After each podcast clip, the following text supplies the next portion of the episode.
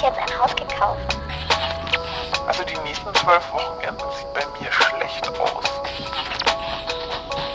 Ich hab da im Rücken so ein Stechen.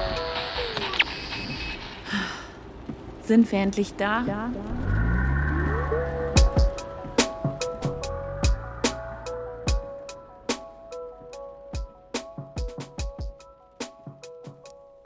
Irgendwann, so ungefähr zwischen 20 und 30, erleben viele von uns so eine richtig schöne Sinnkrise. Man ist mit der Schule fertig oder mit der Ausbildung oder mit der Uni oder man hat das Studium hingeschmissen oder den ersten Job. Und plötzlich steht man vor der Frage, was will ich eigentlich mit meinem Leben machen?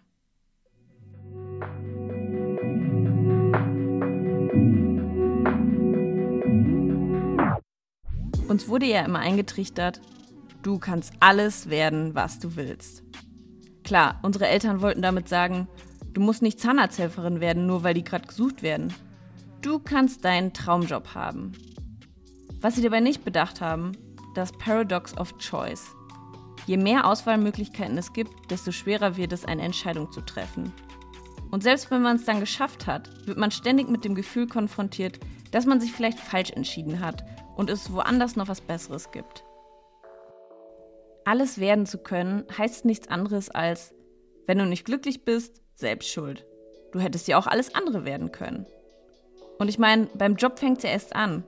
Das Paradox of Choice zieht sich durch das ganze Leben. Wie will ich wohnen? Wen will ich lieben? Was will ich in meiner Freizeit machen?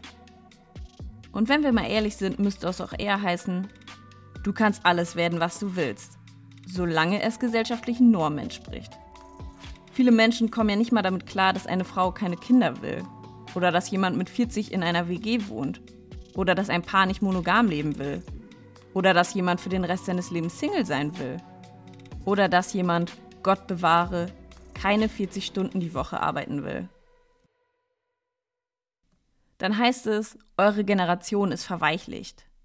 Aber guckt euch die Generation vor uns doch mal an, was zu Durchziehen und Zähne zusammenbeißen geführt hat.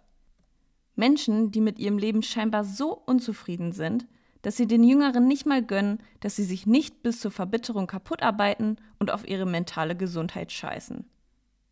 Nur weil sich Leute früher über viele Sachen keine Gedanken gemacht haben, heißt das nicht, dass das gut war. Vielleicht haben wir eine Quarterlife-Crisis, aber dafür später keine fette Midlife-Crisis weil wir uns mehr Gedanken gemacht haben und dadurch Fehler vermeiden, die wir später bereuen würden. Wir heiraten immer seltener und später, aber dafür sinkt die Scheidungsrate in Deutschland immer weiter. Wäre auch besser so, wenn wir keine Midlife-Crisis bekommen würden. Wir könnten uns ja nicht mal ein klischeehaftes Motorrad oder ein rotes Cabrio leisten. Wir sind schließlich die erste Generation, der es nicht finanziell besser geht als der unserer Eltern. Aber davon fange ich jetzt gar nicht erst an.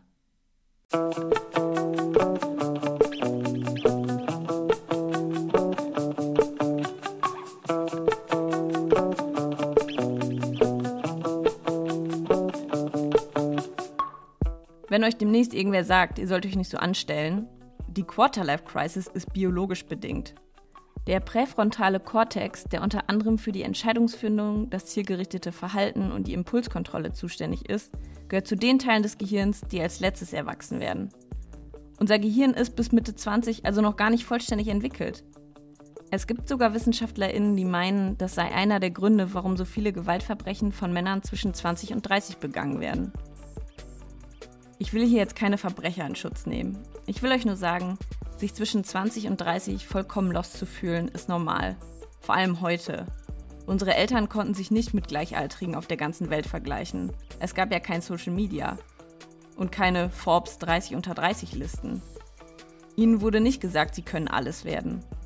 Dafür konnten sie sich mit Mitte 20 ein Haus leisten. Ob sie deswegen glücklicher sind? Wahrscheinlich nicht. Vielen von ihnen würde auch mal ein bisschen Therapie gut tun. Aber eins steht fest. Wenn man sich in irgendwelche Lebensentwürfe quetscht, weil das alle halt so machen oder man nur durchziehen will, dann kommt irgendwann die Krise. Wenn nicht mit Mitte 20, dann vielleicht mit Mitte 50.